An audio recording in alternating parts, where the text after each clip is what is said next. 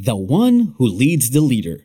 Dahil sa kapangyarihang ipinakita ni Yahweh laban sa mga Ehipto, nagkaroon sila ng takot sa kanya at sumampalataya sila sa kanya at sa lingkod niyang si Moises. Exodo 14.31 Lahat tayo ay minsan ang nabigyan ng pagkakataong maging leader. Maaaring opisyal ka sa inyong bayan o kaya naman team leader ka sa iyong school project. Maaaring boss ka ng isang kumpanya o kaya ate ka sa bahay na naatasang magmatanda sa iyong mga kapatid. Gaano man kalaki o kaliit ang iyong ginagampan ng responsibilidad, di maiiwasan na may maramdaman kang pressure. Ganito rin ang naramdaman ni Moises nang i-appoint siya ni God as leader para pangunahan ang mga Israelita sa kanilang paglaya from their slavery in Egypt. Lumaki noon si Moises sa palasyo bilang prinsipe pero nang umalis siya sa Egypt, tumira siya ng maraming taon sa disyerto. Doon, mga alagang tupa ang kasama niya palagi kaya naging pautal-utal na ang kanyang pananalita.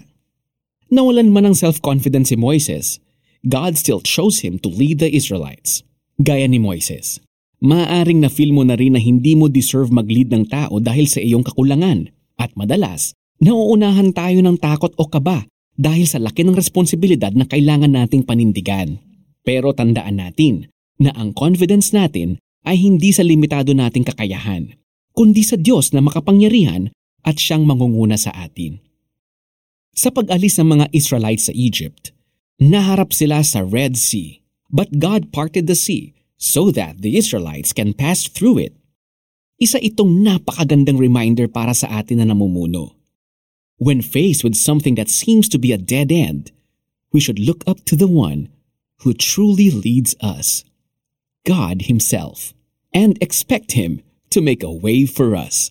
At dahil sa kapangyarihang ipinakita ni Yahweh laban sa mga Ehipsyo, nagkaroon ng takot sa kanya ang mga Israelita at sumampalataya sila sa kanya at sa leader nilang si Moises.